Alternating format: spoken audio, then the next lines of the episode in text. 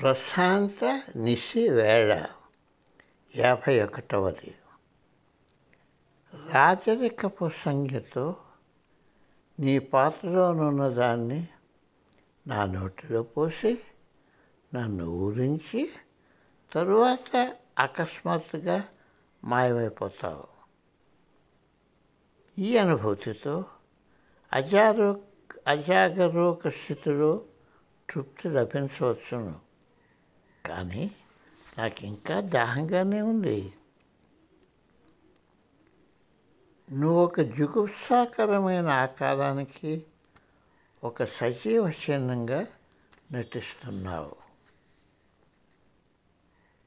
నేను పర్వతాల్లో అతి ఎత్తైన దాన్ని అధిరోహించాను. సముద్రపు లోతుల్లో వెతికాను.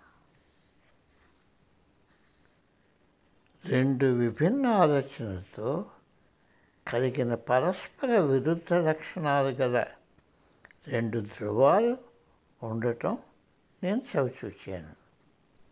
వాటితో పెరిగాను. ఒకటే ఆధారం నుండి వెలువడిన ప్రశ్న నువ్వెందుకు మౌనంగా ఉన్నావు? నేను బాధపడుతున్నాను. ఎందుకంటే నేను ఒక బలి పశువును కనుక. ఏదో ఒక రోజున దయాళు అయిన ప్రభు నా సహాయానికి వస్తారని నాకు ఒక ఆశ ఉన్నది. నేను అసహ్యపు ఆలోచన మొదలుపెట్టి నాలోని నా ఉద్దేశాల నుండి ప్రతిదీ ముందుకు పోతున్నదని నిర్ణయిస్తే నా బాలుని వంటి సహజ హృదయం తనకన్నీ తెలుసునని అదేమిటో తెలుసునని వ్యవహరిస్తుంది.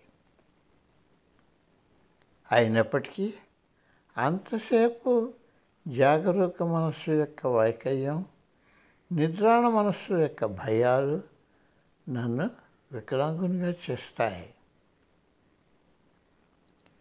నాకింకా తీరని తృష్ణ నేను తృప్తి తీరేటటువంటి అసంతృప్తికి నన్ను ఈ తృష్ణ తీసుకువెళ్తుంది. అయినా నేను ఇంకా సంతృప్తి చెందలేదు.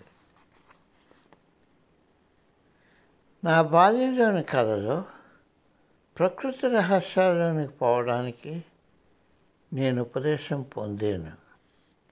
ఆమె అనుబంధం కోరాను ఎల్లప్పుడూ మానవుడు తనకు తానుగా అభిప్రాయం ఏర్పరచుకోలేని మంచికో చెడ్డకో ఇతరుల అభిప్రాయం మీదనే ఆధారపడే ఒక సంఘటన ఎవరన్నారు?